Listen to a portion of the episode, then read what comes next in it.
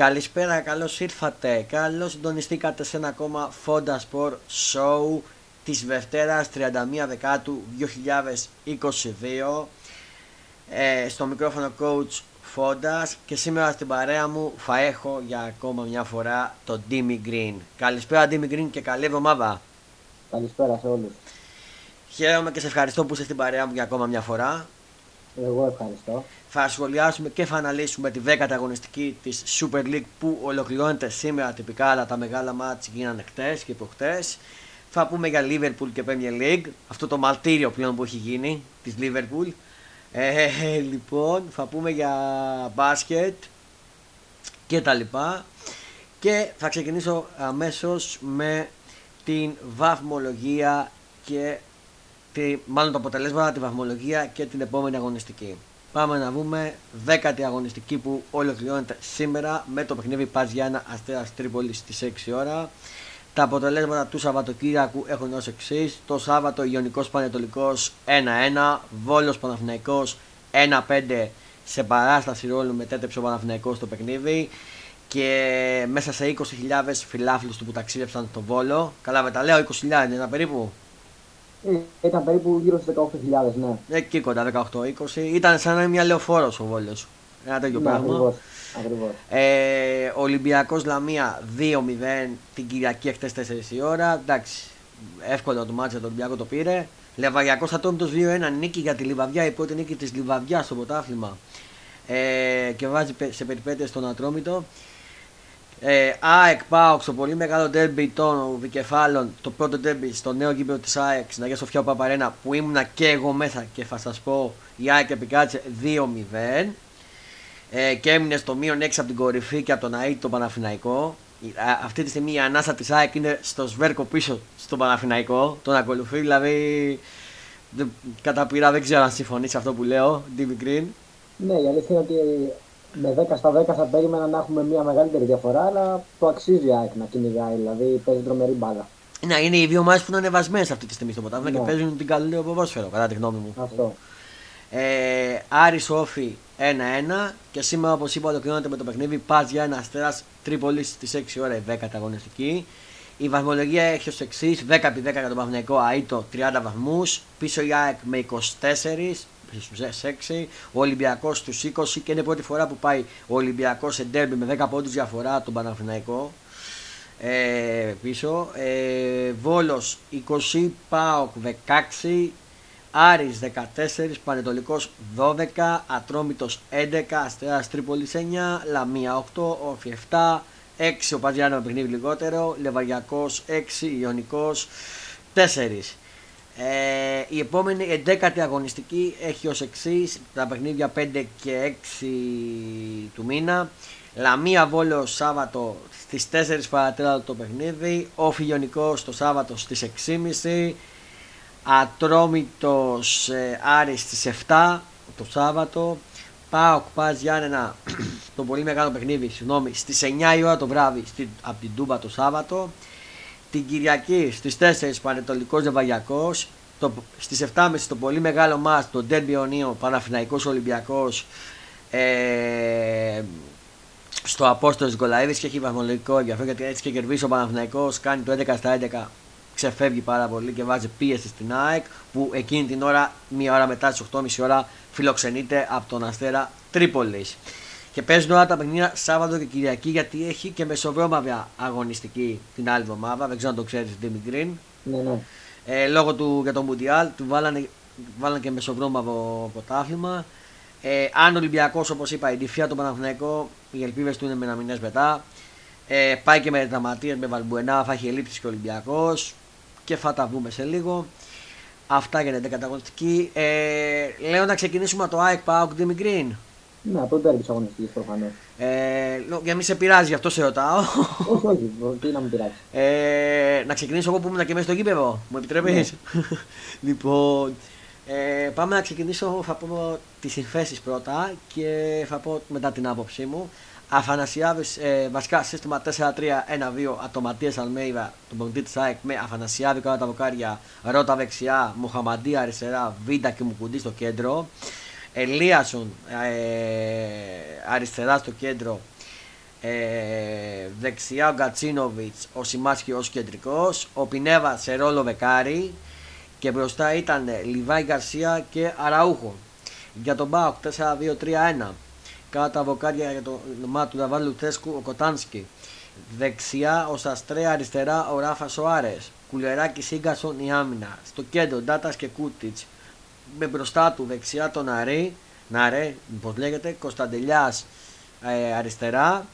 Ε, ο Αγκούστος Σοάρες ως δεκάρι και μπροστά του ο Νέσον Ολιβέριο που είναι της ΑΕΚ που ήθελε να παίξει και ήταν και αυτός πολύ προκλητικός, να πω, ε, ως επιθετικός για τον Μπάουκ είδαμε ένα μάτς ε, το οποίο ξεκίνησε πριν, από, να, πριν ξεκινήσει με προκλήσεις, θέλω να το πω, από τον προπονητή του ΠΑΟΚ για ακόμα μια φορά. Μπήκε σήκωνε τα χέρια σαν να λέει αποδοκιμάστε με. Δεν ξέρω αν συμφωνείς αυτό που λέει ο Ντίμι Γκριν. Ναι, ε, πήγε ξεκάθαρα για να προκαλέσει. Mm-hmm. Ε, ο γνωστό Λουτσέσκου, δεν έχω κάτι να πω. Δεν, δεν νομίζω ότι σχολιάζω, δεν σχολιάζω κάτι. Ωραία, ξεκίνησε με πολλές ε, προκλήσεις. Ε, να πω για το που, λέ, που ρίξαν χημικά η αστυνομική, δεν ξέρω τι έγινε. Δεν ήμουνα σε αυτό το, εκείνη την ώρα, δεν είχα φτάσει ακόμα στο γήπεδο. Γιατί ήμουνα στο λεωφορείο μέσα, την ώρα που πήγαινα. Απλά το διάβασα στο ίντερνετ και άκουσα από κάτι που μου είπαν εκεί φιλάφλους ότι κλαίγαν τα μάτια τους και τέτοια. Εγώ εντάξει είχα πάει μετά μία ώρα και μετά οπότε είχε φύγει αυτό. Δεν ξέρω τι έγινε και τι παίκτηκε. Ε, να το πω και αυτό και δεν θέλω να πάρω θέση σε αυτό. Τώρα, όσο στα αγωνιστικά, ε, ο Πάουκ μπήκε για δύο λεπτά, τρία λίγο φουριόζος, αλλά η Άι κατάφερε να ισορροπήσει το μάτς. Είχε τα ενία. Ε, κατάφερε να προηγηθεί στο σκορ ε, με πολύ ωραίο κόψιμο ε, του Αραούχο στο 36 με πολύ ωραίο κόψιμο στον αμυντικό του ΠΑΟΚ Έβγαλε, έβγαλε την μπάσα στον Ελίασον που ήταν στην περιοχή και αυτός το έβγαλε πολύ ωραία στον Λιβάη Γκαρσία και ο οποίος σκόραρε.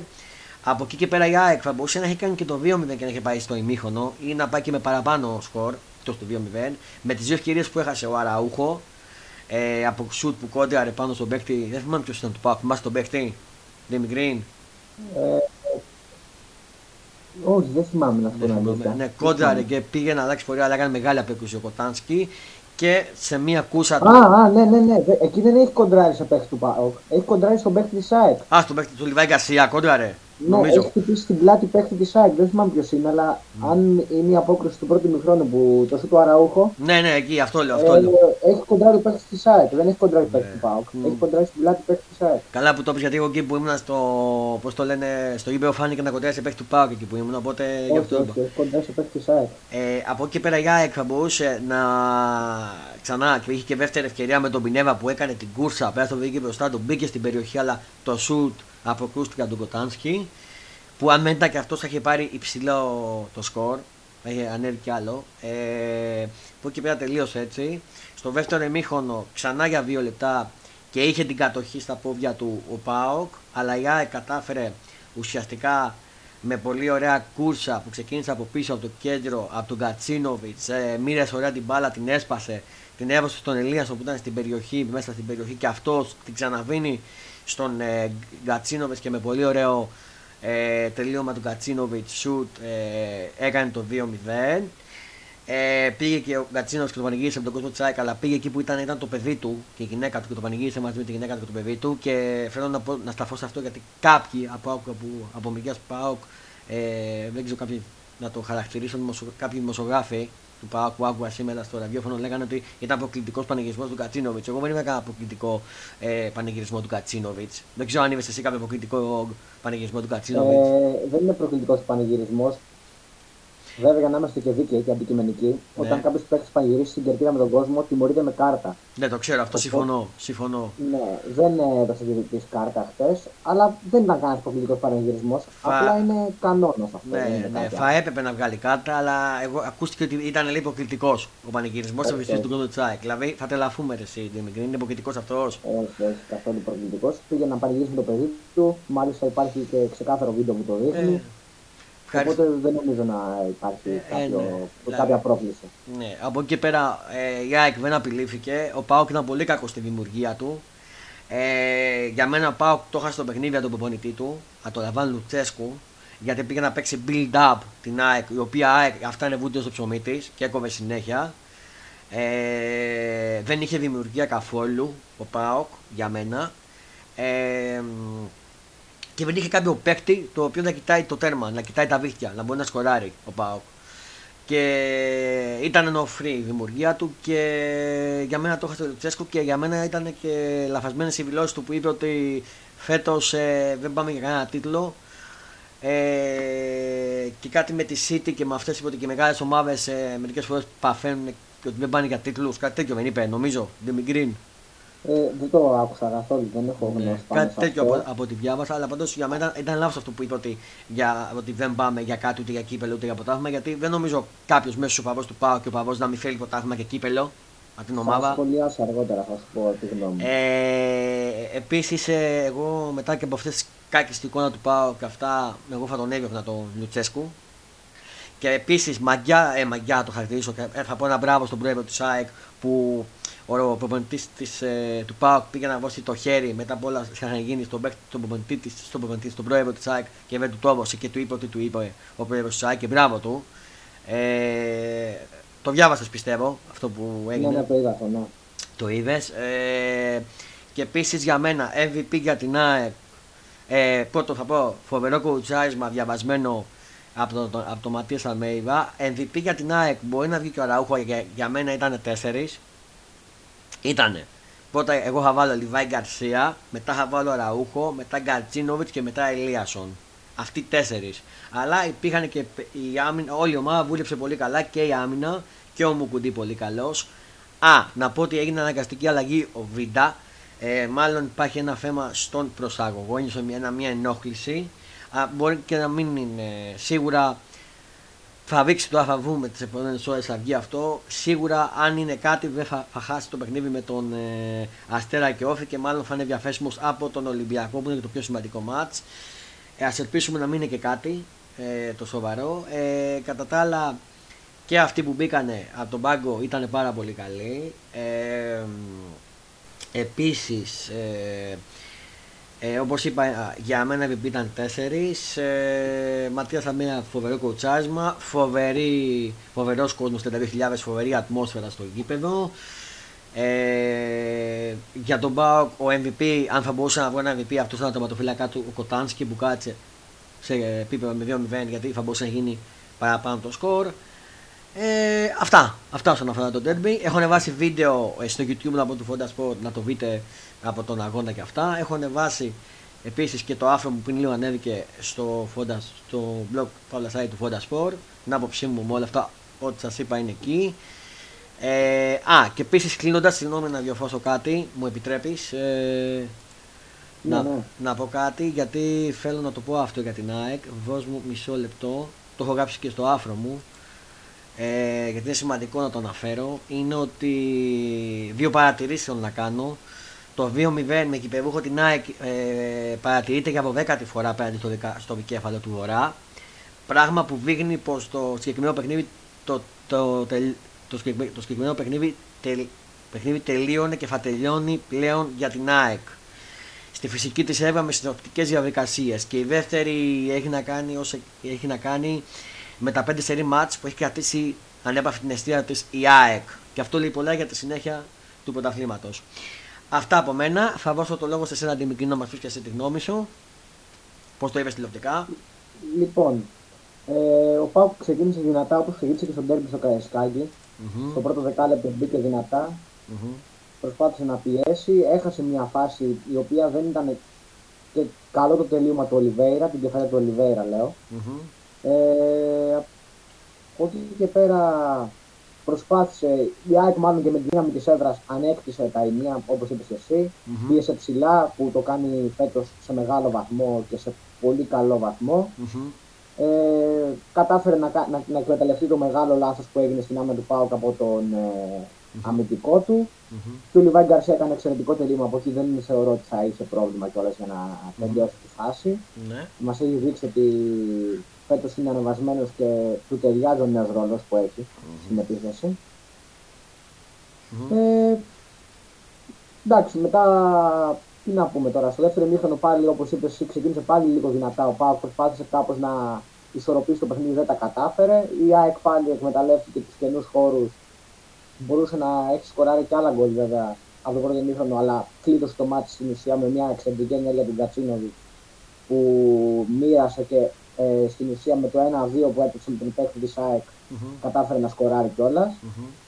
Ε, εγώ σας είχα πει και, το, και, πιστεύω ότι δικαιώνομαι και από τις προηγούμενες εκπομπές ότι η ΑΕΚ ήθελε χρόνο και φαινόταν και Συμφωνώ. δικαιώνει η εικόνα της, μπορώ να πω. Συμφωνώ Γιατί πολύ. όταν ε, υπήρχε η γκρίνια στάξη των οπαδών για τις ήττες από το Βόλιο ή από τον Παναθηναϊκό, είχα πει ότι πρέπει να δώσει λίγο χρόνο στην ΑΕΚ για να ρολάρει. Mm-hmm. Και φαίνεται ότι ρολάρει τώρα πλέον. Ακριβώς. Οπότε στην ουσία δικαιώνομαι γιατί είναι κάτι που έλεγα ότι η ΑΕΚ έχει ρόστερ για πρωταθλητισμό mm-hmm. και πιστεύω θα το κυνηγήσει μέχρι τέλου. Ναι. Έχει και το μεγάλο κίνητρο πλέον που είναι ο κόσμος της και η έδρα. Mm-hmm. Δηλαδή θέλει να αποδείξει πράγματα στον κόσμο της. Mm-hmm. Οπότε θεωρώ ότι είναι ένα από τα φαβορή. Ναι. Ο Πάουκ από την άλλη, για να σχολιάσω και λίγο τον Πάουκ, θεωρώ εννοείται, ότι εννοείται. Είναι σε μια φάση ας το πούμε, που πρέπει η ομάδα να κάνει ένα rebuild. Mm-hmm. Δηλαδή να αρχίσει να επενδύει πάνω σε νέους παίχτες όπως ο Κουλεράκη, όπως ο Κωνσταντέλια. Mm-hmm. Γιατί και από ό,τι έχω καταλάβει αυτό πάει να κάνει φέτος ο Πάουκ, από τη στιγμή που δεν φαίνεται να κυνηγάει κάτι σύμφωνα με τις δηλώσεις του Λουτσέσκου. Mm. Γιατί καλώς ή κακώς έφτασε σε ένα κορεσμό η ομάδα με τον Κούρτιτς, τον Ντάγκλας Αουγκούστο και άλλους παίχτες που ήταν πρωταγωνιστές πριν 2-3 χρόνια στη μεγάλη πορεία που είχε κάνει ο Πάουκ και τον Ντάμπλ. Mm-hmm. Αλλά πλέον θέλει μια ανανέωση η ομάδα. Ίσως ε, ο Πάουκ, αν καταφέρει να φτιάξει ένα κορμό με νέους παίχτε, νεαρούς και κάποιες προσθήκες από το εξωτερικό, ότι σε ένα-δύο χρόνια θα είναι πάλι διεκδικητής. Δεν θεωρώ ότι φέτος θα κυνηγήσει κάτι. Έτσι δείχνει τουλάχιστον μέχρι στιγμής η εικόνα, να μην προτρέχουμε, γιατί ξέρουμε ότι είναι μια ομάδα που έχει την ευχαίρεια των μεταγραφών, οπότε μπορεί να κινηθεί τον Γενάρη για να διορθώσει κάποια πράγματα. Ναι. Ε, εντάξει, τώρα τι να πω. Ο Λουτσέσκου είναι ένας προπονητής ο οποίος με τις δηλώσεις του ή με τη συμπεριφορά του έχει προκαλέσει πολλές φορές τους αντιπάλους. Mm-hmm. Ε, γιατί ήθελα να το σχολιάσω και αυτό, μιας και το ανέφερες κι εσύ. Mm-hmm. Ε, δεν ήταν κάτι καινούριο για μένα. Ο Λουτσέσκου θεωρώ ότι πάντα προ, προσπαθεί να προκαλεί κάπως τον κόσμο ή με τις δηλώσεις του ή με τις κινήσεις του mm-hmm. για να δημιουργήσει ένα κλίμα ίσως έντασης. Δεν μπορώ να καταλάβω για ποιο λόγο. Γιατί νομίζω ότι θα τον ευνοήσει, αλλά δεν τον ευνοεί πάντα. Ναι, αυτό. Δηλαδή αυτό θεωρεί ότι θα δημιουργήσει εκνευρισμό στον αντίπαλο. Κάποιες φορές δημιουργεί όντως, mm-hmm. αλλά κάποιες φορές δεν περνάει γιατί και ο κόσμος κάποια στιγμή απλά καταλαβαίνει ότι δεν υπάρχει λόγος να ασχολείσαι εν τέλει mm-hmm. με έναν άνθρωπο που προκαλεί παντού. Mm-hmm. Ε, από εκεί και πέρα θεωρώ ότι ο Πάοκ, ε, αν δεν κυνηγάει κάτι φέτος και αν αποφασίσουν ότι δεν κυνηγάνε κάτι από τη διοίκηση της ομάδας, Mm-hmm. για μένα πρέπει να δώσει ευκαιρίες σε νεαρούς παίχτες. Δηλαδή, ο Κουλεράκης, όσα λάθη και να κάνει και ο Κωνσταντέλιας, που είναι δύο πολύ καλοί νεαροί παίχτε που θα τον βοηθήσουν σίγουρα στο μέλλον, Mm-hmm. ε, δεν πρέπει να, να τους καταδικάσει ο κόσμος. Να αφήσουν να, να δουλέψουν αυτά τα παιδιά μακριά από την τοξικότητα, γιατί από ό,τι έχουμε δει πολλοί Έλληνες παίχτε, Έλληνες Μμμ. παίχτες, οι οποίοι αξίζουν περισσότερα πράγματα λόγω τοξικού περιβάλλοντος που στην Ελλάδα δεν κατάφεραν να δείξουν αυτό που είναι. Και μετά όταν πηγαίνουν στο εξωτερικό μετανιώνουμε και λέμε ότι έπρεπε να είχαμε κρατήσει αυτό το παίχτη. Mm-hmm. Ε, αυτά δεν έχω να πω κάτι άλλο για τον Derby. Προφανώς καλύτερη η ΑΕΚ. Άξιζε την νίκη και με μεγαλύτερο σκόρ ενδεχομένως. Mm-hmm. Και συνεχίζει την πορεία της ε, στο πρωτάθλημα με 6 συνεχόμενες νίκες, αν δεν κάνω λάθος. Ωραία, εγώ δύο ερωτήσει να σου κάνω. Πρώτον, ε, πιστεύεις ότι πρέπει να συνεχίσει να μένει ο Λουτσέσκου στον πάγκο ή να αλλάξεις προπονητή για του χρόνου; Ε, η αλήθεια είναι ότι ένας προπονητής ο οποίος έχει κάνει πολλά πράγματα στο παρελθον δεν είναι τόσο εύκολο να τον διώξεις. Ό,τι και να είναι ο Λουτσέσκου, όσο και να προκαλεί, όσο και να μην μας αρέσει κάποιες φορές εμάς τους αντιπάλους, Μμμ. τον Πάοκ τον έχουν σε υψηλή Μμμ. εκτίμηση, ας πούμε. Ναι. Γιατί στην ουσία είναι ο αναμορφωτής του Πάοκ ο Ναι. συγκεκριμένος προπονητής. Ναι. Γιατί τον επανέφερε στους τύπους μετά από πολλά χρόνια, πήρε κάποιο κύπελο, κάποια κύπελα, πήρε το πρωτάθλημα. Δεν είναι ένας προπονητής που μπορείς να τον διώξεις εύκολα. Είναι δεμένος πλέον, ας πούμε, με την ομάδα. Ναι, αλλά μήπως έχει κλείσει ο κύκλος Ε, του. Δεν ξέρω αν έχει κλείσει ο κύκλος του, αυτό θα φανεί. Θεωρώ ότι δεν είναι ώρα για να τον διώξει ακόμα τουλάχιστον, εκτός αν έχει βρεθεί κάτι εξαιρετικό σαν αντικαταστάτης. Ναι. Ε... Από εκεί και πέρα δεν θα το αποφασίσω εγώ αυτό. Θεωρώ ότι okay, δεν παρουσιάζει τρομερό πρόσωπο, αλλά επειδή έχω καταλάβει την, ε, ας πούμε, την ε, φιλοδοξία που έχει φέτος, μάλλον θέλει να δουλέψει, θεωρώ, εγώ δεν ξέρω, θέλει να δουλέψει με νεαρούς παίχτες, γι' αυτό τους δίνει και ευκαιριες mm-hmm. Οπότε ας δούμε το αποτέλεσμα και ας κρίνουμε εκ του αποτελέσματος. Mm-hmm. Και δεύτερον, πιστεύεις σωστή η κίνηση του Πρόεδρου του ΣΑΕΚ να πει ότι πει στον Λουτσέσκου και να μην του δώσει το χέρι; Εντάξει, η αλήθεια είναι ότι σαν ε, για μένα έπρεπε να δείξει κάποια, κάποιο είδους ανωτερότητα και να μην ασχοληθεί με τον Λουτσέσκου ή τον οποιονδήποτε. Ναι. Μπορούσε απλά να δώσεις τυπικά το χέρι και να του πει ό,τι του είπε. Ναι. Από εκεί και πέρα προφανώς και υπάρχει εκνευρισμός, υπήρχε εκνευρισμός και στο γήπεδο από ό,τι έβλεπα. Ναι, ναι, και εκνευρισμός και στις τάξεις των φυλάκων και στις τάξεις ε, mm-hmm. του προσωπικού της ΣΑΚ και των, ε, και των παικτών. Ε, που είναι δικαιολογημένο γιατί εντάξει είναι πρώτο ντέρμπι σε ένα νέο γήπεδο, ο κόσμος βράζει, mm. θέλει τη νίκη, η ομάδα έπαιξε τρομερή μπάλα, δεν υπήρχε λόγος. Εν τέλει δεν υπήρχε λόγος να ασχοληθεί κανένας mm. με τον. Mm-hmm. Στο τέλος με τον Λουτσέσκο ή με τον οποιονδήποτε. Οπότε για μένα ίσως mm. και να έπρεπε να να τυπικά να του δώσει το χέρι ή τέλος πάντων οτιδήποτε ξέρω εγώ. Ε, από εκεί και πέρα ο καθένας αποφασίζει όπως θέλει. Mm-hmm. Ο, ο Μελισανής έχει δείξει ότι είναι ένας χαρακτήρας εκρηκτικός που δεν αφήνει να πάρει τα πράγματα. Mm-hmm. Γενικά δεν, δεν, δεν του αρέσει να είναι ο άλλος προκλητικός ή να τον αδικούν οτιδήποτε. Οπότε βάσει του χαρακτήρα του και μόνο θεωρώ ότι έπραξε σωστά. Μόνο mm-hmm. και μόνο επειδή είναι ο Μελισανίδης. Αν ήταν κάποιος άλλος, ίσως να έλεγα ότι ήταν υπερβολικό. Ναι αλλά έχει δεχτεί και αυτό πολυπόλεμο, έχει mm. κάνει βέβαια και παλαιότερα σε άλλους. Ναι. Αλλά λογικό είναι μέσα στην έδρα σου να μην θες να, mm-hmm. να δέχεσαι τέτοια πράγματα.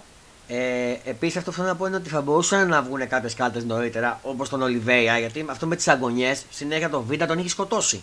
Ναι, η αλήθεια είναι ότι χθες το παιχνίδι ήθελα να το σχολιάσω και εγώ αυτό. Το άφησα αρκετά ο διαιτητής. Mm-hmm ε, έπρεπε να δώσει κάποιες κύριε κάρτες και στην ΑΕΚ. Ναι, συμφωνώ. Από Αραούχο. Συμφωνώ, αλλά έχει κόκκινη κάρτα όπω που λέγανε στον Αραούχο. Έτσι βγήκαν και, και, σε ένα, και σε ένα μαρκάρισμα που μου έκανε τεράστια εντύπωση, δεν πήρε ούτε καν κίτρινη, που κάποιος παίχτη του Πάου δεν θυμάμαι ποιος πατάει το χέρι ενός mm-hmm. παίχτη της ΑΕΚ.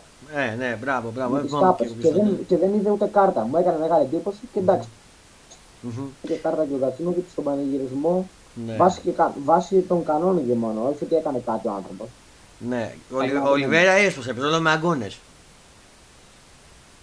Η αλήθεια είναι να σου πω κάτι ότι ο Ολιβέρα προσπαθεί να αποδείξει πράγματα. Σε ένα mm. μάτσα το χθεσινό όλοι θα προσπαθήσουν να αποδείξουν πράγματα. Mm-hmm. Έφυγε από την ΑΕΚ με δική του επιλογή από τη μία. Αλλά θες να αποδείξεις στην πρώην σου ομάδα, πάντα θες να αποδείξεις. Έχεις ένα παραπάνω κίνητρο. Οκ, mm. okay. δεν κατάφερε να σκοράρει. Mm-hmm. Προσπάθησε με κάποιο άλλο τρόπο να δυναμιτίσει ας πούμε, και να αποδείξει πράγματα. Το έχουν κάνει στο παρελθόν πολλοί παίχτες. Ναι. Και σε αυτό δεν μιλάμε μόνο για ελληνικές. Mm-hmm. αυτά, εγώ δεν έχω να πω κάτι άλλο για το ντέρμπι. Α, να πω κάτι τελευταίο ότι υπάρχει ένα τραυματισμό για τον ΠΑΟΚ που είναι αναγκαστική αλλαγή. Ο Ναρή, Ναρέι, πώς λέγεται αυτός; Ναρή, πώς λέγεται; Ο Ναρή, ναι. Ναρή, ε, ε, μάλλον υπάρχει φόβος για φλάση, οπότε ε, θα λείψει, αλλά θα βγούμε τα αποτελέσματα που θα ανακοινωθούν. Ε, Εντάξει, αυτά δεν έχω από κάτι άλλο να προσθέσω εγώ. Εγώ τα είπα τα έζητα. Έχεις να πεις κάτι άλλο για τον Derby.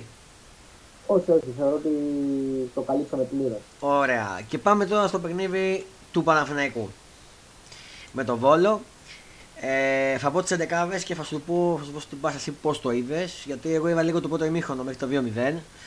Μετά δεν είδα. Ε, από τι 11 4-2-3-1 για τον Βόλο, ο Κλέιμαν κατά βοκάρια, ο Άρχο, ο Εσκοβάλ, ο Σιέλης και ο Αντλούνα στην άμυνα, ο Μπαριένιτο και ο Τσοκάνης ε, ε, στο, στο, στο, κέντρο, ο Φερνάντε ως αριστερός εξέμ, αυτός που έχει υπογράψει και στην ΑΕΚ ο Φερνάντε, ο Μεσκίντα και ο Ντέλισιτς και ο, ο Ζέγκοβιτς στην επίθεση.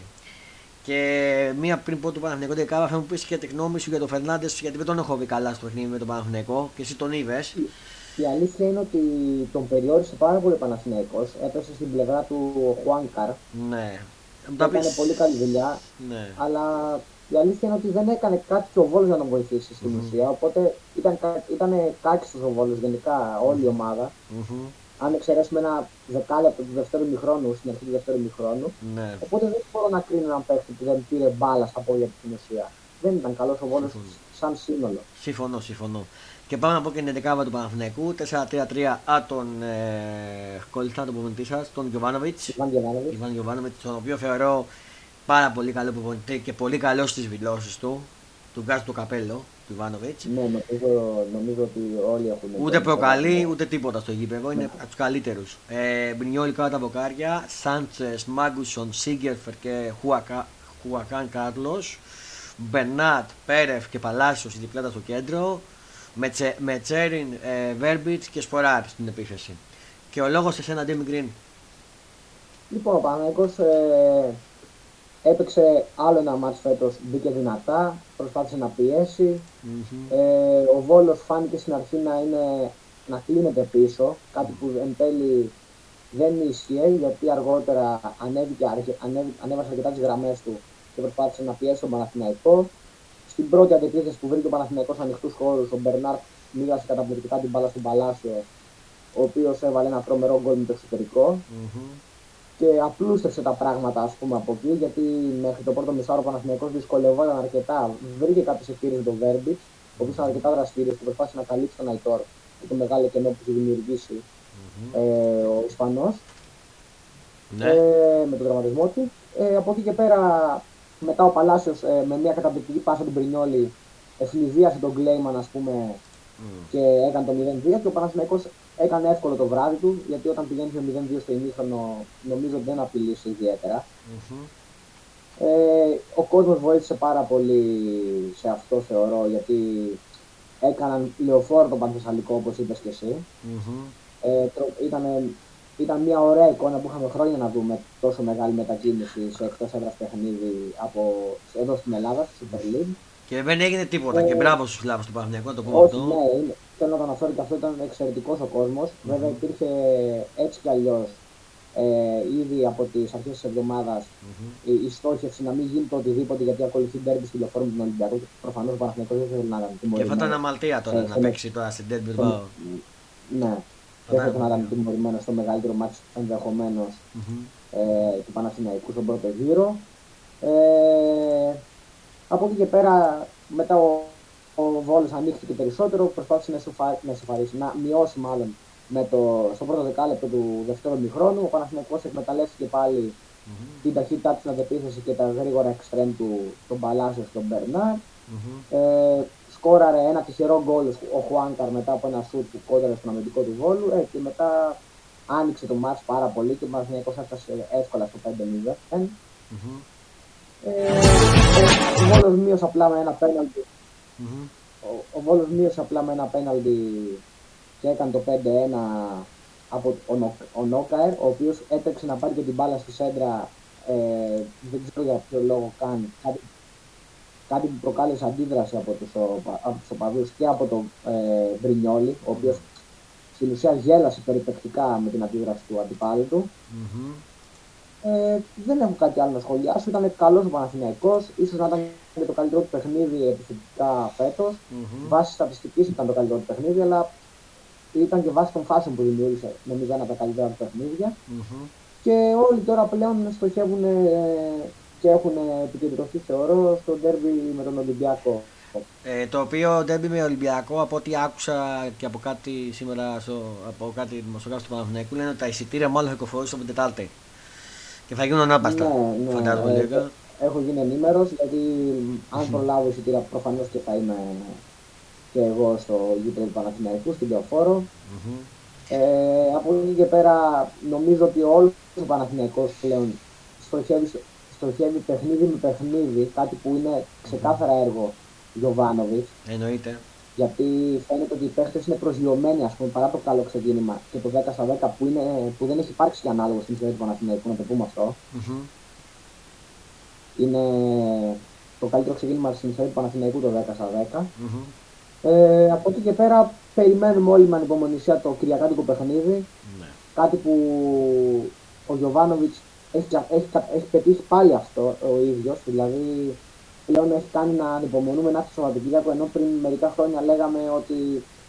Καλύτερα να μην έρθει. Καλύτερα να μην έρθει. Και μερικά χρόνια ναι. λέγατε. Μας έχει, ας πούμε ότι μας έχει, έχει επιστρέψει τα Σαββατοκύριακά μας. Ναι. Έχει ομορφύνει τα Σαββατοκύριακά μας πλέον η ομάδα. Ε, αυτά. Επικρατεί αισιοδοξία, τρομερό ξεκίνημα. Mm-hmm. Παρά το γεγονός ότι πολλοί οπαδοί που, έχω, που συζητάμε κιόλα μεταξύ μας θα θεωρούσαμε ότι με ένα 10 στα 10 θα είχαμε μεγαλύτερη διαφορά από τον οποιοδήποτε διεκδικητή. Η ΑΕΚ ακολουθεί στους 6 πίσω βαθμούς και θεωρώ ότι ο Παναθηναϊκός αν συνεχίσει έτσι θα κρατήσει τουλάχιστον το αίτητο μέχρι το Μουντιάλ την διακοπή, δηλαδή στους επόμενους τρεις αγώνες. Ναι.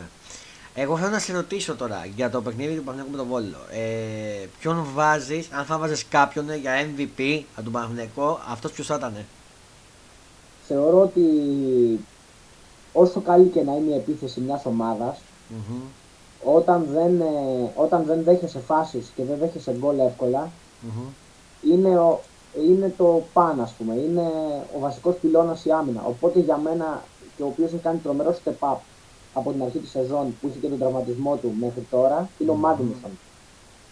Θεωρώ ότι δίνει τεράστια ψυχραιμία και ηρεμία στις μεταβάσει του, ναι. που, είναι το, που είναι σημαντικό γιατί ξέρει τρομερή μπάλα για στόπερ. Mm-hmm. Και είναι και πάρα πολύ καλός στις εναέρειε μονομαχίες. Σίγουρα επιθετικά όλοι θα πούνε ότι η MVP θα πρέπει να ήταν ο Παλάσιος γιατί σκοράρει, μοιράζει μπάλα όπως και ο Μπερνάρ ήταν νομίζω το καλύτερο του μάτι τους Παναθηναϊκούς. Mm-hmm. Εγώ ξεχωρίζω τον Μάγνουσον. Ωραία. Ωραία. Εγώ να σου πω κάτι επειδή δεν έχω δει τον αγώνα όλο, δεν μπορώ να το σχολιάσω. Από ένα ημίχρονο δεν μπορεί να καταλάβεις, αν δεν το βρεις όλο το παιχνίδι. Οπότε δεν θα σχολιάσω κάτι γι' αυτό. Απλά θα πω για μια ευχάριστη είδηση που συνεχίζονται τα ευχάριστα για τον Παναθηναϊκό. Που βγήκε πριν 6 ώρες, δεν ξέρω αν το ξέρεις. Ε, στο Sport 24 το διαβάζω. Προκηρύχθηκε η κατασκευή του νέου γηπέδου του Παναθηναϊκού στο Βοτανικό. Ναι, ναι, το διάβασα.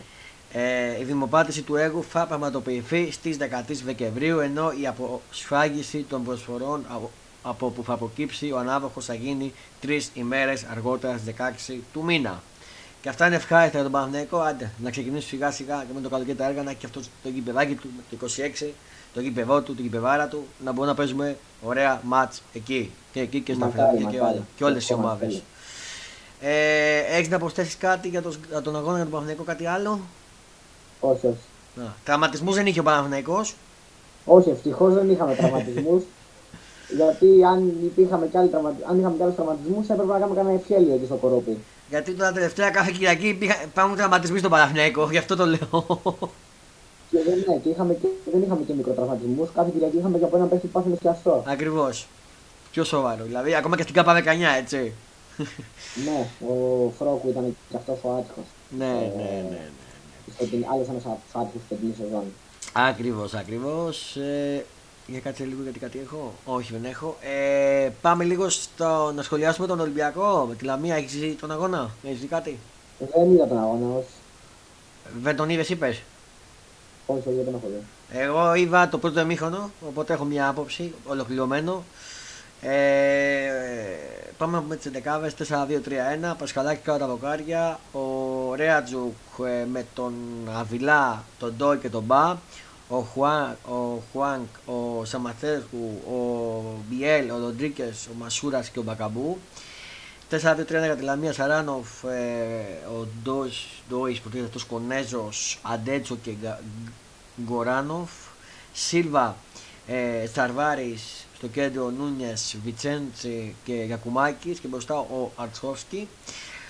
Τώρα, όλα ξεκίνησαν ιδανικά για τον Ολυμπιακό. Και λίγο στραβά γιατί είχαμε την πρώτη αναγκαστική του αλλαγή για τον Ολυμπιακό μόλις στο 11ο λεπτό. Ο Μπάντι καταστάθηκε και μπήκε ο Παπασταφόπουλος. Τραυματισμός τραυματισμός στο, στο γόνατο για το ε, Παναθηναϊκό. Ναι, στον Παναθηναϊκό λέω, sorry. Ε, για τον Ολυμπιακό. Αποσυντονίστηκα. Ε, έγινε αλλαγή, κατάφερε να, να προηγηθεί ο Ολυμπιακός το 22 με το Χάμεντ Ροντίκε μια κεφαλιά που δεν φαίνεται να πάει στα δίκτυα. Εφηδιάστηκε και ο προπονητής της Λαμίας, ο προπονητής και ο προπονητής και ο τοματοφύλακα, ο τοματοφύλακα κυρίως. Ο Σαράνο και πήγε στα δίχτυα με τον ε, Χάμε Ροντρίγκε να κάνει το 1-0. Ε, και από εκεί πέρα μέσα στα 6 λεπτά έγινε και το 2-0, ανοίχτηκε η Λαμία. Ο Μπακάμπου βγήκε σε τέτα εκμεταλλεύτηκε το σώμα με τον αμυντικό, έγινε το 2-0. Ε, το χειρότερο παιχνίδι το έκανε ο Ρέατζουκ σε αυτό το match. του, του έχει βγει κούραση προφανώς μετά από τόσα παιχνίδια που έχει παίξει ο Ρέατζουκ. Ο Ρέατζουκ προφανώς θα κουραστεί. Υπήρχε λέει και ένα τραυματισμό του Βαρμπουενά, ο οποίος θα τον βγούμε μετά τον Μουντιάλ πλέον, λέει από ό,τι άκουγα τον Βαρμπουενά. Οπότε δεν φάνηκε για προς τον Τέρμπι. Όπως λογικά φαντάζομαι και ο Μπα. Θα έχει, τραυμα... έχει τραυματισμούς και απουσίες. Α, μπήκε ο Μαρσέλ, ο οποίος μία-δύο επαφές λέει στο δεύτερο μήχο από ό,τι άκουγα έκανε. Δεν έκανε κάτι το ε, φοβερό.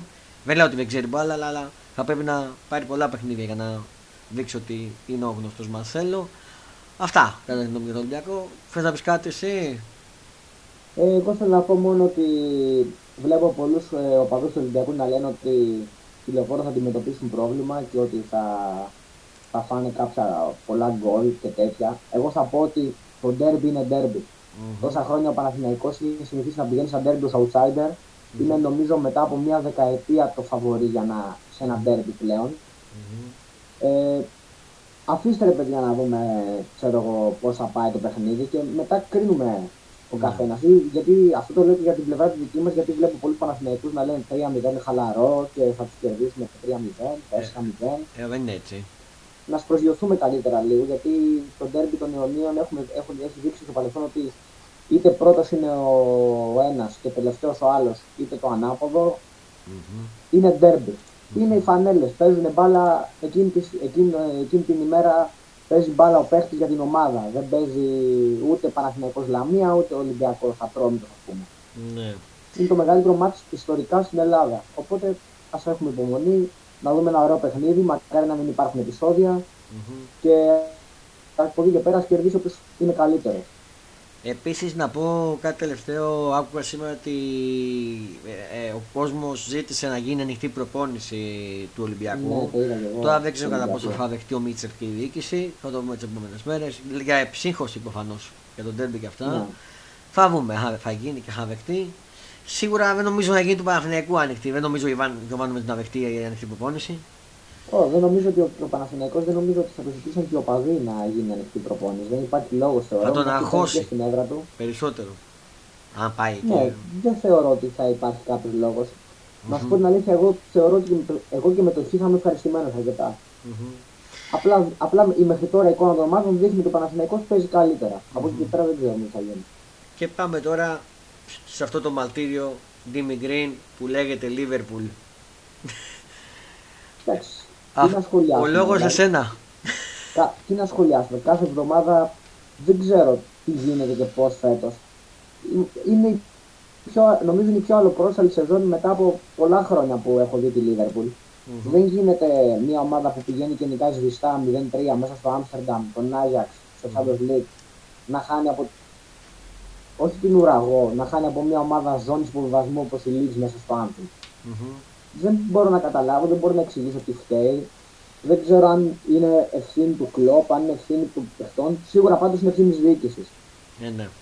Καλό ή κακό, όταν είσαι μια ομάδα σαν τη Λίβερπουλ, ένα μεγάλο κλαμπ το οποίο πέρσι διεκδίκησε μέχρι τέλους τέσσερις τίτλους. Μην το ξεχνάμε αυτό. Ασχέτως αν πήρε τους δύο και έχασε το πρωτάθλημα στο βαθμό και το, και το Champions στο τελικό. Mm-hmm. Ε, δεν γίνεται να αφήνεις την ομάδα και να περιμένεις από, από τους παίχτε την ίδια δεκάδα που παίξανε πέρσι 60 παιχνίδια ναι. να σου έχουν την ίδια απόδοση. Mm-hmm. Κάτι πρέπει να κάνεις. Είτε αυτό είναι μεταγραφές, εν, δηλαδή ενίσχυση οικονομική με λίγα λόγια. Ναι. Δεν γίνεται να περιμένεις 4-5 χρόνια τώρα τους ίδιους παίχτε να σου παίζουν στα κόκκινα χωρίς να βγάλουν τραυματισμούς ή χωρίς να, να παίζεις ένα κορεσμό στην ομάδα. Mm-hmm. Θεωρώ ότι το έχει καταλάβει ο κλοπ αυτό mm-hmm και ο ίδιος από ό,τι βλέπω κάνει κάποιες δηλώσεις που λέει ότι μετά το Μουντιάλ θα δούμε μια διαφορετική Λίβερπουλ. Ναι. Δεν υπάρχει περίπτωση, κατά τη γνώμη μου, ο Κλοπ να, να φύγει από τη Λίβερπουλ. Ε, όχι. Θεωρώ απίθανο να, να τον διώξουν. Ε, ακόμα και στη ζώνη του βοβασμού να ήταν η Λίβερπουλ, θεωρώ ότι ο Κλοπ δεν θα έφερε. Ναι, ναι, και εγώ το θεωρώ πολύ απίθανο. Ε, δεν ξέρω τι να πω. Εγώ πιστεύω ότι ο μόνος τρόπος για να σωθεί ας πούμε, η χρονιά και να κυνηγήσει να αξιώσεις έστω την τετράδα mm-hmm. ή έστω να κυνηγήσει μια διάκριση στο Champions League πάλι, mm-hmm. πρέπει να γίνουν κάποιες κινήσεις. Δεν υπάρχει άλλη λύση. Εννοείται. Πρέπει να γίνουν κινήσεις. Δεν γίνεται όταν σου τραυματίζεται κάποιος παίχτη να μην έχεις μια εισάξια λύση στον πάγκο και να θεωρήσει world class ομάδα. Mm-hmm. Από εκεί και πέρα, τι να πω, φταίει και, είναι και η ατυχία, είναι πολλά πράγματα. Δηλαδή η Λίβερπουλ σε κάποια μάτια μπορεί να έχει 20 τελικές και να μην σκοράρει, και σε άλλα μάτια να έχει 3 τελικές και να βάλει 3 γκολ. Ναι. Αυτό είναι τελείως αλλοπρόσαλο και τελείως αυτό δίνει μια τεράστια αστάθεια από την γραμμή. Ναι. Από εκεί και πέρα τι να κάνουμε. Υπομονή έχουμε στηρίξει την ομάδα και σε πιο δύσκολα χρόνια. Δεν θα στεναχωρηθούμε επειδή η Liverpool δεν πάει καλά στο πρωτάθλημα. Ε, ναι. Στις- Στα πρώτα 15 μάτια, 10-15 μάτια και λίγο όπως έχουν παίξει. Αλλά κάθε Κυριακή, Υπομονή. αλλά κάθε Κυριακή κλαίμε ρε φίλε με αυτά που βλέπουμε και τρελαινόμαστε και τσαντιζόμαστε. Τι να πω, δεν ξέρω. Προφανώς θα ψαχτιστώ άμα βλέπω την ομάδα μου να χάνει στο Anfield. Παρεμπιπτόντως έσπασε το ρεκόρ του Van Dijk, ο οποίος ήταν αίτητος σε αγώνα πρωταθλήματος Ναι. ε, μετά από τόσα χρόνια και έσπασε αυτό από τη Leeds United, δηλαδή απίστευτο. Μμμ. Ε, τι να πω, δεν ξέρω, υπομονή. Τουλάχιστον κάπως μέχρι την διακοπή, αν θυμάμαι καλά, έχει ένα πιο εύκολο πρόγραμμα. Αλλά δεν υπάρχει κανένα εύκολο μάτι.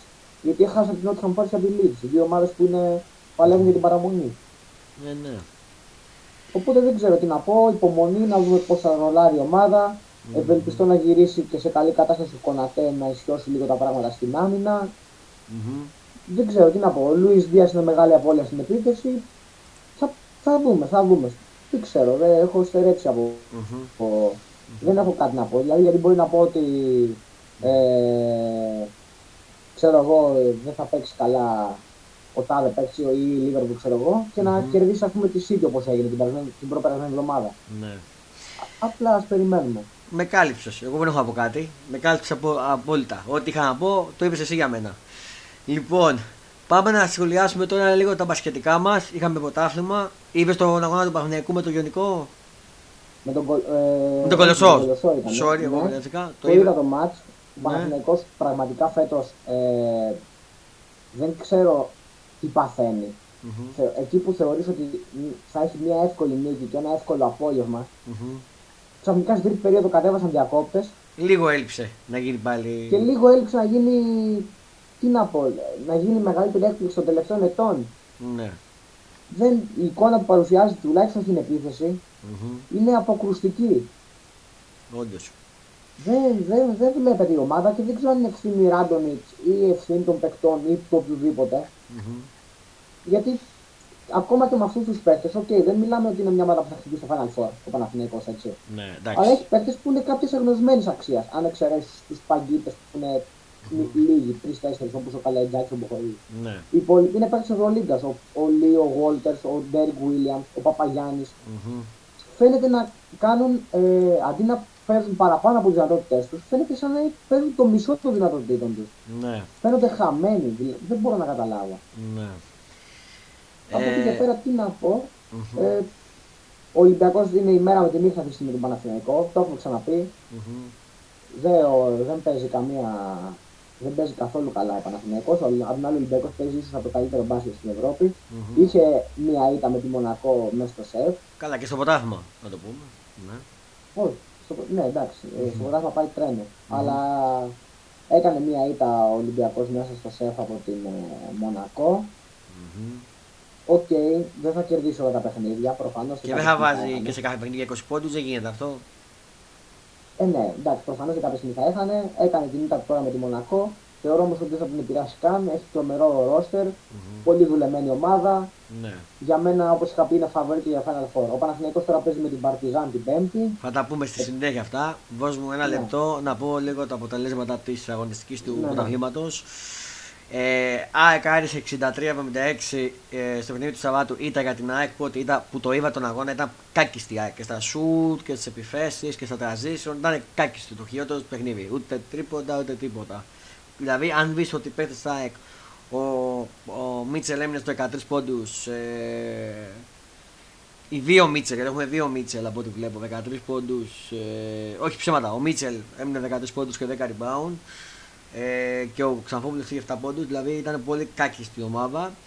Και δικαίως ο Άρης επικράτησε. Επότητα τη ΑΕΚ, ε, πρωτοπόρος Ολυμπιακός πλέον. Απόλο Πάτρας Περιστέρη 71-77 νίκη για το Περιστέρι του Βασίλη Σπανούλη. Πάοκ ε, Ιωνικός 82-78 νίκη για τον Πάοκ.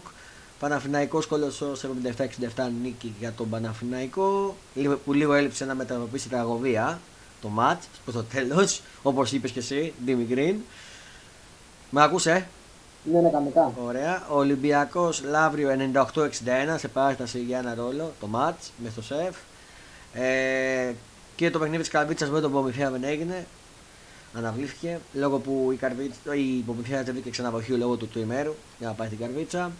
Η βαθμολογία έχει ως εξής μου λίγο να δω ένα λεπτάκι έχει ως εξής Ολυμπιακός στο 4-0 ο Παναθηναϊκός δεύτερος πήγε στο 3-1 μαζί με τον ΠΑΟΚ και την ΑΕΚ Περιστέρι 2-2, Άρης 2-2, Προμηθέας 2-1 με παιχνίδι λιγότερο, Κολοσσός 1-3, Ιωνικός 1-3, Απόλλων Πατρών 1-3, Καρβίτσα 1-2 και Λαύριο 0-4 τελευταίο. Ε, να δούμε και το πρόγραμμα της άλλης αγωνιστικής. Λοιπόν, είναι η πέμπτη αγωνιστική αν δεν κάνω λάθος. Ναι. Και έχει τα παιχνίδια 5 Νοεμβρίου Άρης Απόλλω Πατρών στις 4 παρατέταλτο από την 3, Κολεσός Πάοξ στις 4, Λαύριο ΑΕΚ στις 7 και 4 το Σάββατο και την Κυριακή τώρα Ιωνικός Ολυμπιακός στις 4 ε, παρατέταρτο, στις 5 Περιστέρι Καρβίτσα και το πολύ μεγάλο μάτι, δύσκολο τεστ για τον Παναθηναϊκό στις 7 και 4 μέσα στην Πάτρα με τον Προμηθέα, ο οποίος Προμηθέας είχε Eurocup, νομίζω τώρα ποτάσμα δεν είχε ξεκούραστος, οπότε θα είναι δύσκολο τεστ αυτό για τον Παναθηναϊκό με τον Προμηθέα, δεν ξέρω αν συμφωνείς. Ε, ο Παναθηναϊκός φέτος έτσι όπως έχει πάει δεν υπάρχει κανένα εύκολο μάτι. Mm-hmm. Mm-hmm. Ε, τώρα, όσο για την Γυρολίγκα, ε, να πω μια τα, τους αγώνες, ε, 3 και 4 σε δεκάτου, την 5η 3, Μπασκόνια, Μακάμπι στις 9 και 4, Αρμάνι Μιλάνο Ρεάλ στις 9.30, ε, Μπάγκερ Μονάχο Ανατολού στις 9.30 και κλείνει το, την 5η με τον Παυνιακό Παρτιζάν στις 9.30 που νομίζω μου είπες ότι φάσε μέσα, Αντίμι Γκριν. Ε, κατά πάσα βέβαια ίσως πάω, ναι. Δηλαδή Νομίζω κατά 70% με 80% θα πάω. Πιστεύω θα μας έχει ε, υλικό, φωτογραφίες, βίντεο. Ναι, προφανώς. Ε, θα πάμε να δούμε σίγουρα. Νομίζω ότι δεν πάει κάποιος πλέον. Όχι μάλλον, σε το συγκεκριμένο παιχνίδι δεν νομίζω ότι πάει κάποιος πάνω να δει τον Παναθηναϊκό. Mm-hmm. Δεν ξέρω πάνε να δουν τον Ζέλικο και την επιστροφή του στο ΟΑΚΑ. Και, να... τον και τον Μπέικον. Να παίξει. Και mm-hmm. πάμε να δούμε και τον Μπέικον, ο οποίος θα κάνει μάλλον τον ντεμπούτο του με τη φανέλα του Παναθηναϊκού. Mm-hmm. Θεωρώ ε. ότι και τα φθηνά εισιτήρια κάπως θα συμβάλλουν στο γεγονός ότι mm-hmm. θα μαζέψει κόσμο. Θεωρώ το ΆΚΑ την Πέμπτη. Α δούμε. Ε. Και την, ε, πώς το λένε, και την Παρασκευή 4 του Ζαργύρης και Άλμπα στις 8 ο Ολυμπιακός Βαλένθια στις 9 το πολύ μεγάλο μάτς για επιστρέψει στις νίκες του Ολυμπιακού και η Βαλένθια πάει πολύ καλά, να πούμε. Στις ε, 9.30 ώρα Μπαρσελόνα Φενέρμπαξε. Στις 4 του Βίλτους Μπολόνια ε, Βιλερμπάν ε, όχι, στις 10 Βίλτους Μπολόνια Βιλερμπάν και στις 10 Μονακό Ερυφρός Αστέρας. Να πω τώρα όσον αφορά για το Ιταλικό πρωτάθλημα μπάσκετ το έχει πάρει, δεν ξέρω αν το ξέρεις, η Κοσμοτέ TV. Και αυτό, το δίνει η Κοσμοτέ. Δεν ξέρω αν το ξέρεις. Ναι, και εγώ χτε το ανακάλυψα και το είδα. Τυχαία γιατί είδα αγώνα Ιταλικό στο Κοσμοτέ Sport 4 και ρώτησα και τον φίλο μου τον Κώστα Γκέιτ που είναι του του Ολυμπιακού αυτός ο και μου είπε ότι το πήρε η Κοσμοτέ TV και όπως μπήκα σήμερα στο και είδα μέχρι το 24 θα το έχει η Κοσμοτέ TV. Μάλιστα. Ε, οπότε, ναι, ε, στο λέω και εσένα να ξέρεις. Οπότε, φέρουμε την Γεωλίγκα και πάμε να ολοκληρώσουμε αυτό το επεισόδιο με τι άλλο, με προγνωστικά Champions League. Μια που σε έχω εδώ, αύριο και μεθαύριο. Θα μας βοηθήσει να μας πεις και εσύ τα προγνωστικά σου. Ντίμι Green. Ναι ξεκινώντας τα αυριανά παιχνίδια. Πόρτο Ατλέντικο Μαυρίτη στις 8 παρατέταρτο. Πώς το βλέπεις; Ε, η Ατλέντικο Μαυρίτη με το σοκ που έπαθε ε, την περασμένη αγωνιστική, mm-hmm. Που στην ουσία οδήγησε τον αποκλεισμό της από, τους, από, τους, από τη φάση των 16 του Champions μετά από πολλά χρόνια. Mm-hmm. Ε, θεωρώ ότι θα θέλει τουλάχιστον να μείνει σε θέση Europa League για να συνεχίσει στο Europa. Mm-hmm. Θα το κυνηγήσει, αλλά θεωρώ ότι φαβορεί η Πόρτο βάσει της εικόνας των ομάδων. Ναι. Η Ατλήτικο Μαδρίτη έχασε και η θέση του μάλλον και μια ήττα σοκ στο πρωτάθλημα από ακριβώς, την Ακριβώς, ακριβώς, ακριβώς. Οπότε θεωρώ ότι ο Άσος είναι καλύτερη επιλογή. Και εγώ είχα συμφωνήσει στον Άσο. Ε, Leverkusen Club Bridge στις 8 παρατέταρτο. Εδώ τώρα η, η, η Leverkusen κυνηγάει, σίγουρα θέλει τη νίκη μάλλον και συγκαθούμε ένα στραβοπάτημα πιθανό της Ατλέτικο Μαδρίτη να συνεχίσει αυτή τη Europa League αντί για την Ατλέτικο. Mm-hmm. Η Club Breeze είναι πλέον ε, ε, έχει εξασφαλίσει την πρόκληση στο Champions League στην επόμενη φάση. Mm-hmm. Κυνηγάει μόνο την πρωτιά ανάλογα με το αν θα πάρει τέτοιο. Είναι ένα μάτι που είναι δύσκολο για στοιχηματισμό. Mm-hmm. Έχει αρκετές απουσίες η κλαμπρή. Mm-hmm. Θεωρώ ότι η Leverkusen θα παίξει με κίνητρο τη συνέχεια στην Ευρώπη, οπότε πιστεύω ότι θα πάρει αποτέλεσμα. Και εγώ θα συμφωνήσω σε αυτό, μαζί σου θα πάω. Μπάγκερ Μονάχου, Ιντερ στις 10 η ώρα. Εδώ και οι δύο ομάδες αδιάφορες έχουν εξασφαλίσει την πρόκληση στο... mm-hmm. στην επόμενη φάση και οι δύο. Δεν υπάρχει περίπτωση να αλλάξει κάτι. Θα πάμε το φαβορή και την έδρα που είναι η Bayern. Και εγώ στον Άσο θα πάω. Ε, αύριο στις 10 η ώρα Liverpool Νάπολη. Και εδώ ας πούμε ότι το μάτι αυτό είναι αδιάφορο, έχουν εξασφαλίσει και για την πρόκληση. Είναι για την πρώτη θέση όμως. Δεν άκουσα. Είναι, λέω παίζεται η πρώτη θέση στον όμιλο. Ε, δύσκολα δηλαδή και στο περίπτωση τη βαθμία πρέπει να κερδίσει η Liverpool αύριο με μεγάλη διαφορά γκολ. Uh-huh. Οπότε ε, δεν ξέρω. Αν πάμε βάσει εικόνας των ομάδων θα έβαζα διπλό. Mm. Αν πάμε μόνο βάσει εικόνα των ομάδων. Αλλά παίζει Anfield και Champions League δεν ξέρω τι να πω. Δεν θα το σχολιάζα καν αυτό το μάτι, δεν θα το πόντρα καν. Ε, εγώ θα το βλέπα. Θεωρώ ότι είναι σίγουρο, goal, σίγουρο, σίγουρο ότι είναι goal goal και overfan. Και εγώ goal goal και over θα έλεγα. Και αν θα πήγαινα κάπου θα πήγαινα στο διπλό βάσει τη απόδοση των δύο ομάδων. Και εγώ. Βάσει απόδοση και εγώ ξεκάθαρα. Η Νάπολη φέτος ε, παίζει εξαιρετικό ποδόσφαιρο. Ο Σιμέν και η Βαρατσχέρι από δύο δήμο μπροστά είναι νομίζω ο καλύτερος στην Ευρώπη βάσει της φόρμα αυτή τη στιγμή. Mm-hmm. Θεωρώ ότι είναι φαβορή. Ακριβώς. Μασέι Τότεναμ στις 10. Εγώ είναι όλα ανοιχτά, ε, σε αυτό το όμιλο. Εδώ είναι όλα ανοιχτά. Είναι ο όμιλος που έχει το περισσότερο suspense. Mm-hmm. Είναι Sporting Eintracht, Marseille και Tottenham. Ε, θεωρώ ότι η Tottenham δεν θα μείνει εκτός συνέχεια. Mm-hmm. Θεωρώ ότι θα κερδίσει. Άρα πας στο Tottenham, στο διπλό. Ναι. Ε, εγώ να πω ότι πιστεύω ότι θα είναι goal goal και πιστεύω νίκη Tottenham. Εκεί θα πάω. Μάλιστα, πολύ καλό. Και εγώ αυτό κάτι έτσι θεωρώ και εγώ. Ναι. Ε, Rangers Ajax στις 10. Διπλό νομίζω. Δεν θεωρώ ότι οι Rangers θα πάρει καν βαθμό. Θα συμφωνήσω. Θα συμφωνήσω. Ε, Βικτόρια Πλεζέ Μπαρσελόνα στις 10. Ε, και εδώ διπλό, δεν θεωρώ ότι θα Αδιάφορο. Να πούμε. Αδιάφορο, ναι. Ε, Σπότι Λισαβόνας Άιτζαρ και εδώ είναι ανοιχτό το μάτς. Εδώ, εδώ παίζονται πολλά τεράστιο παιχνίδι. Πολύ καλές και οι δύο ομάδες παίζουν μπαλίτσα. Mm-hmm. Δηλαδή όμορφη μπάλα στο, στο μάτι. Ε, θα τα παίξουν όλα για όλα. Πολύ αμφίροπο παιχνίδι. Και εγώ δεν μπορώ να πω νικητή, αλλά θα πω σίγουρα γκολ γκολ και over 2,5. Δεν ξέρω αν συμφωνείς. Ναι, θεωρώ ότι όλα τα μάτια. Μισό λεπτό να δω κιόλας. Από ό,τι βλέπω όλα τα μάτια στα τελευταία είναι γκολ γκολ. Mm-hmm. Εκτός από το τελευταίο βασικά της Sporting. Mm-hmm. Αλλά ναι, θεωρώ ότι θα μπει γκολ γκολ γιατί θα κυνηγήσουν και οι δύο τον γκολ από νωρίς, θα ανοιχτούν. Mm-hmm. Και πάμε στα παιδιά και τη Τετάρτης, μία που έχω εγώ, να τα πούμε και αυτά. Ε, Real Madrid Celtic στις 8 παρατέταρτο. Εκεί θα πάω στον Άσο εγώ. Ε, Προφανώς Άσο. Ε, ναι, δεν νομίζω. Ε, Στις 8 παρατέταρτο Σαχτάντονε Λιψία. Ε, εδώ δεν ξέρω κάτι αν παίζεται. Δεν, ε, αν κερδίσεις η Σαχτάρ τη λειψία στην ισοβαθμία, ποιο υπερφέρει, το ξέρεις. Αν κερδίσεις η Σαχτάρ, περνάει η Σαχτάρ και μένει έξω η λειψία. Πολύ καλό παιχνίδι αυτό. Αν κερδίσει η λειψία, περνάει. Είναι ο, ο, ο, ναι, ο νικητής ναι. στην ουσία περνάει. Ναι, πολύ ωραίο παιχνίδι αυτό. Σε ισοπαλία περνάει η λειψία. Η λειψία, ναι. Πολύ ωραίο παιχνίδι, θα τα δώσει όλα για όλα η Σαχτάρ η οποία, η οποία θα μπορούσε να είναι σε καλύτερη θέση αν δεν είχε χάσει εκείνο εκεί το άχαστο που έχασε στην περνιά αγωνιστική. Mm-hmm. Θεωρώ ότι αυτό το match θα έχει και αυτό πολλά γκολ. Ε, κάνα γκολ γκολ εκεί το βλέπω και εγώ δυόμιση και αυτό. Ε; Ναι, κάτι τέτοιο. Ναι. Ε, Μίλαν Σάσμπουκ προφανώς τον Άσο στις 10 η ώρα. Ναι, η Μίλαν νομίζω ότι δεν θα έχει θέμα. Αν και παίζεται η πρόκριση, είναι όποιο νικήσει περνάει. Ναι. Είναι τελικός για τη Μίλαν. Έχασε χθες από την Τωρίνο, έδωσε mm-hmm. βάση στο πρωτά... στο... στην Ευρώπη. Mm-hmm. Οπότε θεωρώ ότι θα κερδίσει, θα τα δώσει όλα για να κερδίσει και μέσα στην έδρα της κιόλας δεν θεωρώ ότι θα μείνει εκτός συνέχεια στη Μίλαν. Ναι.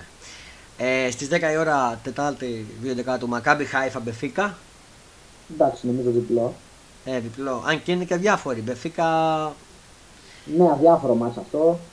Και η Χάιφα κυνηγάει την τρίτη θέση ας πούμε, από τη Juventus. Ναι. Αλλά δεν νομίζω ότι θα είναι κανένα παραποτέλεσμα από την Benfica. Ναι, όντως. Ε, αλλά θα μπουν γκολ. Ένα γκολ, γκολ το βλέπω σε αυτό. Πάντως. Δεν ξέρω, η Χάιφα σκοράρει σε όλους πάντως. Έχει σκοράρει σε όλα τα Ναι. παιχνίδια. ναι. Κοπεχάγη Ντόρμου στις 2 δεκάτους στις 10. Ε, αυτό το μάτς ε, Διπλό που θα και πάω. αυτό νομίζω αδιάφορο. Ναι. Ε, νομίζω θα κερδίσει η Ντόρμουντ. Ε, ναι. Τετάρτη στις 10 City Σεβίλη. Αδιάφορο και νομίζω και αυτό. Ναι, νομίζω άσος. Ναι, ναι. Αν και τελευταία έχει πάρει ισοπαλίες, δεν έχει κερδίσει η City. Έχει... Έφερε χ με την Ντόρμουντ την περσμένη αγωνιστική και κέρδισε με το ζόρι τη Λέστερ την Κυριακή Ναι. με 0-1 με ένα Και εκπληκτικό φάουλ να του σου De Bruyne. πω ότι δεν θα παίζει ο Χάλαν, δεν θα παίξει λέει ούτε εκεί. Ναι, εντάξει. Ε, άσο νομίζω ότι είναι χρειάζεται το πιο το λογικό, Haaland, αλλά θα δείξει. Τετάρτη 2 κάτω στις 10 ε, Juventus Παρί. Έχει περάσει η Παρή, η Juventus δεν παίζει για κάτι. Ίσως κυνηγάει κάποιον βαθμό για να είναι, ξε- να είναι σίγουρο ότι θα πάει στο Europa League, αλλά δεν νομίζω. Η Παρή πιστεύω θα κερδίσει, δεν νομίζω να, να φύγει η Juventus. Ε, και εγώ στο διπλό θα πάω. Ε, και Τσέσι δυναμό Ζάγκρετ. Στις 10. Ε, θεωρώ ότι εκεί θα υπάρχει άσος. Ε, ναι, δεν νομίζει η Τσέσι να το αφήσει. Ε, Είχε χάσει και στο πρώτο μάτσα από την Δυναμό Ζάγκρεπ, οπότε θέλει μια άτυπη ρεβάνς ας πούμε. ε, ναι, θεωρώ και εγώ. Ε, ήρθε η ώρα να σας ε, αποχαιρετήσουμε.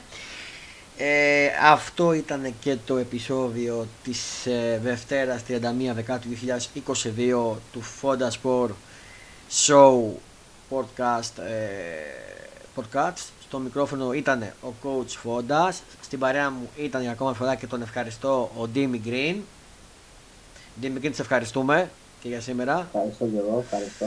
Ανανεώνουμε για το επόμενο ραντεβού μας την επόμενη Δευτέρα. Πάντα με ηχογράφηση. Και να πω την επόμενη Δευτέρα, το λέω και σε σένα, θα έχουμε και εσένα και τον Κώστα κύριε του Ολυμπιακού λόγω ντέρμπι. Ε, θα το συνοηθούμε να, το, να θα σας έχουμε, θα είμαστε τριπλέτα. Οπότε θα, θα, είναι- θα έχει ενδιαφέρον αυτό. Ε, μέχρι τότε καλό απόγευμα, καλή συνέχεια στην ημέρα σας και να χαμογελάτε και να κάνετε τους άλλους να ανησυχούν πολλά φιλιά. Γεια σας.